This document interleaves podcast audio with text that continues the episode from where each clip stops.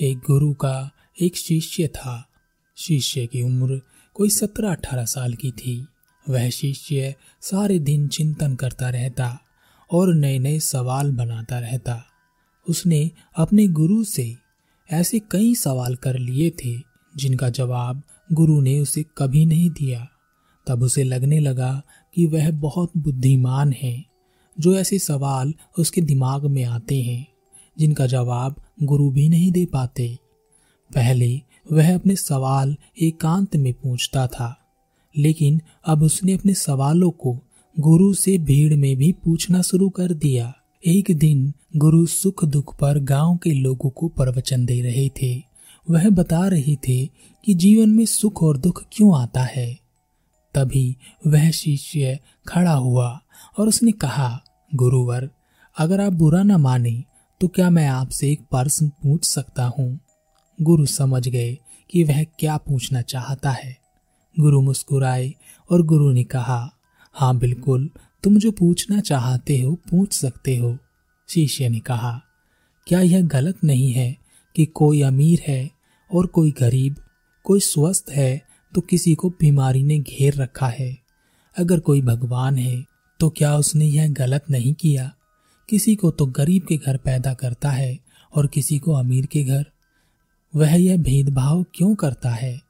अगर वह भेदभाव करता है तो वह भगवान किस बात का? और अगर कोई भगवान है तो क्यों नहीं वह सबको अमीर बना देता, सबको सुख दे देता? यह तो उसके हाथ में ही है। वह चाहे जो कर सकता है, तब उसे हमारी मजबूरी देखने में इतना मज़ा क्यों आता है? गुरु ने उसकी बात का कोई जवाब नहीं दिया। लोगों ने कहा कि गुरुवर लड़का सही कह रहा है। कुछ तो बताइए, ऐसा क्यों है? लेकिन गुरु ने कुछ नहीं कहा और वह बिना कुछ कहे अपने शिष्य को लेकर वहाँ से चले आए। अब शिष्य को लगने लगा कि वह ऐसी ऐसी बातें सोच सकता है जिनका जवाब उसके गुरु के पास भी नहीं है। तो अब वह दिन रात यही सोचता रहता। कि वह क्या पूछे जिसका जवाब गुरु के पास ना हो। एक दिन वह गुरु के पास आया और उसने कहा, गुरुवर, मैंने एक चीज़ देखी है। क्या आप जवाब दे सकते हैं कि ऐसा क्यों है? गुरु ने कहा हाँ तुम पूछ सकते हो। शिष्य ने कहा, मैंने आज देखा एक कुरूप लड़के को और वहीं मैंने एक सुंदर लड़के को देखा। तब मेरे मन में ख्याल आया कि ऐसा क्यों है। कि यह लड़का क्रूप है और वह दूसरा लड़का सुंदर है। ऐसा क्यों हुआ है? क्या इस दुनिया में सभी सुंदर नहीं हो सकते? गुरु ने फिर से कुछ नहीं कहा और वहाँ से वह चुपचाप चले गए। वह शिष्य अपनी बातों को बड़ी गहराई से सोचने लगा। वह सोचने लगा कि इस दुनिया में इतना दुख दर्द क्यों है? एक तरफ़ तो लोग ऐशो आराम की ज़िंदगी जीते रहते हैं दूसरी तरफ़, कुछ लोग बड़ी तकलीफ़ में अपना जीवन बिताते हैं। क्या उन लोगों के साथ अन्याय नहीं हो रहा, जो दुख और तकलीफ़ में है?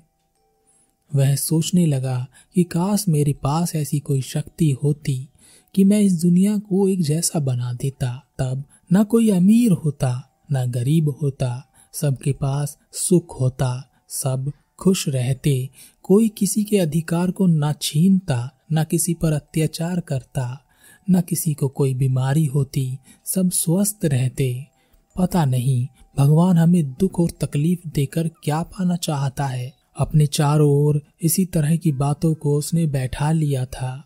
उसे अपना जीवन बेकार लगने लगा। उसे लगता कि ऐसी दुनिया में जीकर भी क्या फ़ायदा। इससे तो मर जाना ही ज़्यादा उचित है।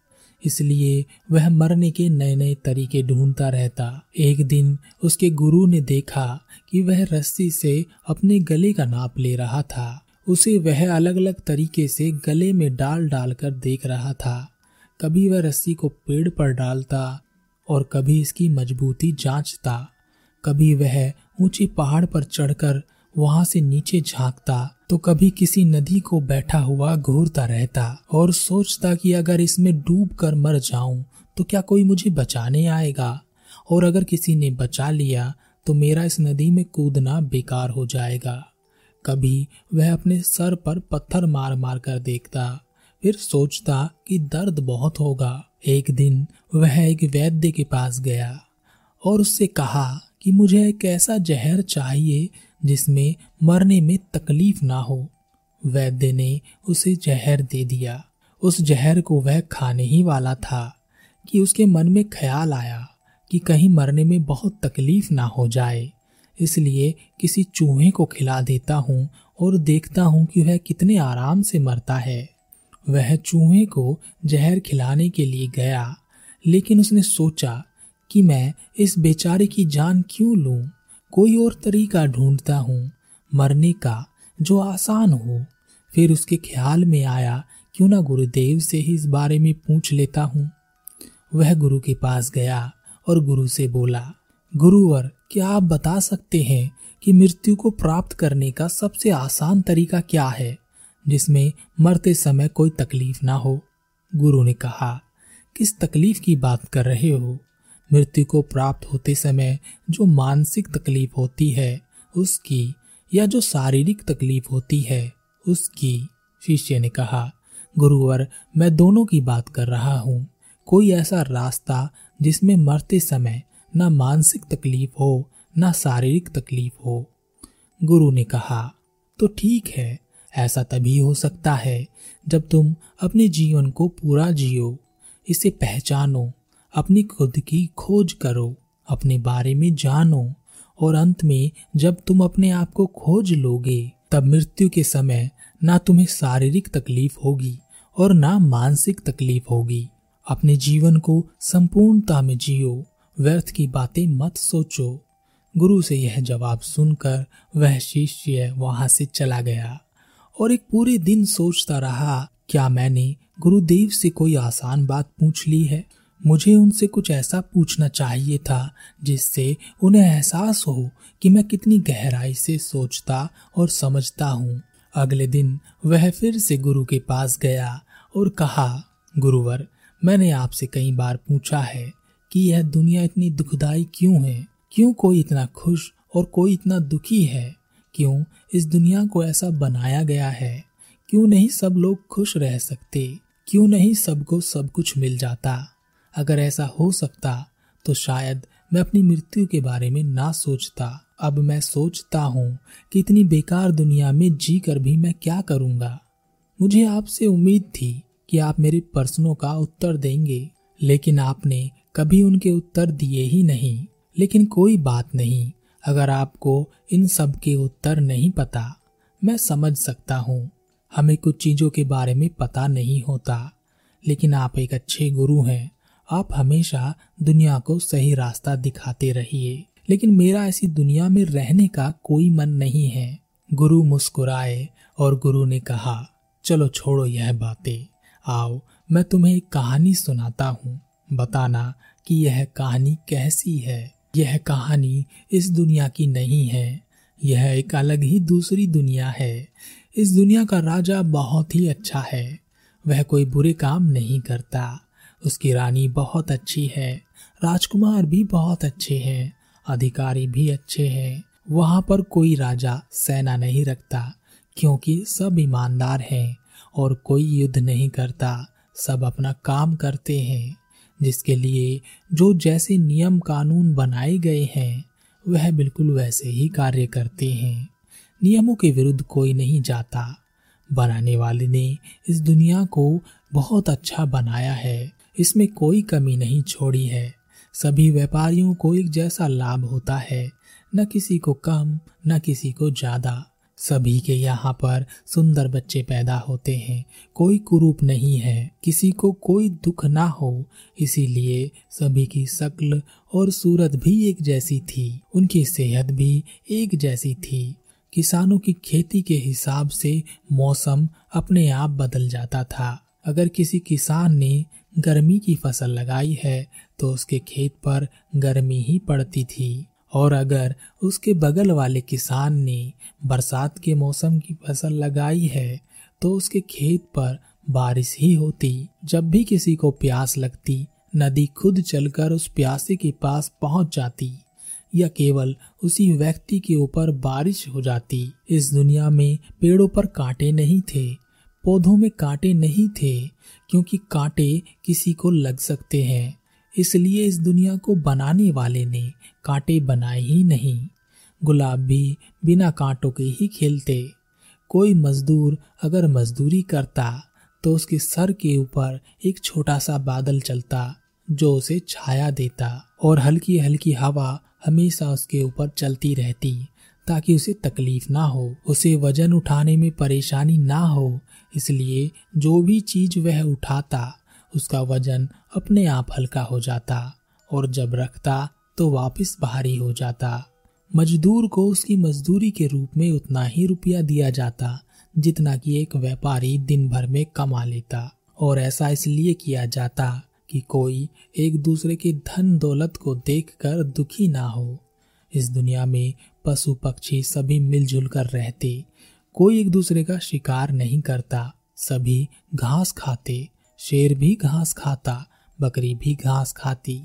सब जानवर घास पर ही जीवित थे और उसी में खुश थे। दुखी होने का यहाँ कोई उपाय नहीं था। यहाँ इस दुनिया में किसी की मृत्यु नहीं होती। कोई मृत्यु को प्राप्त नहीं होता, क्योंकि मृत्यु से भी दुख उत्पन्न होता है। इसलिए सब अजर अमर थे। और ना कोई बूढ़ा होता। सब जवान होकर रुक जाते और हमेशा जीवित रहते। कोई लड़का अगर किसी लड़की से प्रेम करता तो वह एक दूसरे को हाँ ही बोलते। ना बोलने का कोई उपाय नहीं था। और अगर एक लड़की से दो लड़के प्रेम करते तो भी ना बोलने का कोई उपाय नहीं था। क्योंकि किसी एक को दुखी करना इस दुनिया का दस्तूर नहीं था। जिसको जो चाहिए था, उसे मिलना तय था। कोई कर्म नहीं करना चाहता तो भी उसे कोई दुख नहीं था। बिना काम के भी धन, दौलत, रुपया, पैसा सब उसके पास आता रहता। यहाँ लोगों की आँखों में आँसू नहीं थे, क्योंकि उन्हें रोने का अधिकार नहीं था। उन सब की ज़िंदगी बस खुशमय थी। उन्हें खुश ही रहना था।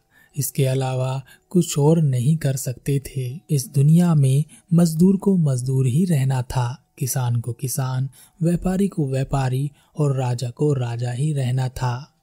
इनमें से किसी को भी कुछ और होने की चाहत रखने का अधिकार नहीं था। क्योंकि जहाँ चाहत होती है, इच्छा होती है, वहाँ दुख उत्पन्न होता है। इसलिए इस दुनिया में कोई कुछ चाहता ही नहीं था।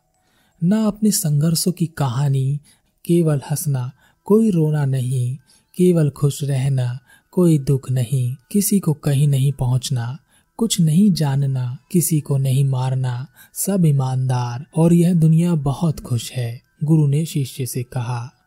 तो कैसी लगी यह कहानी? शिष्य ने कहा कहा है कहानी?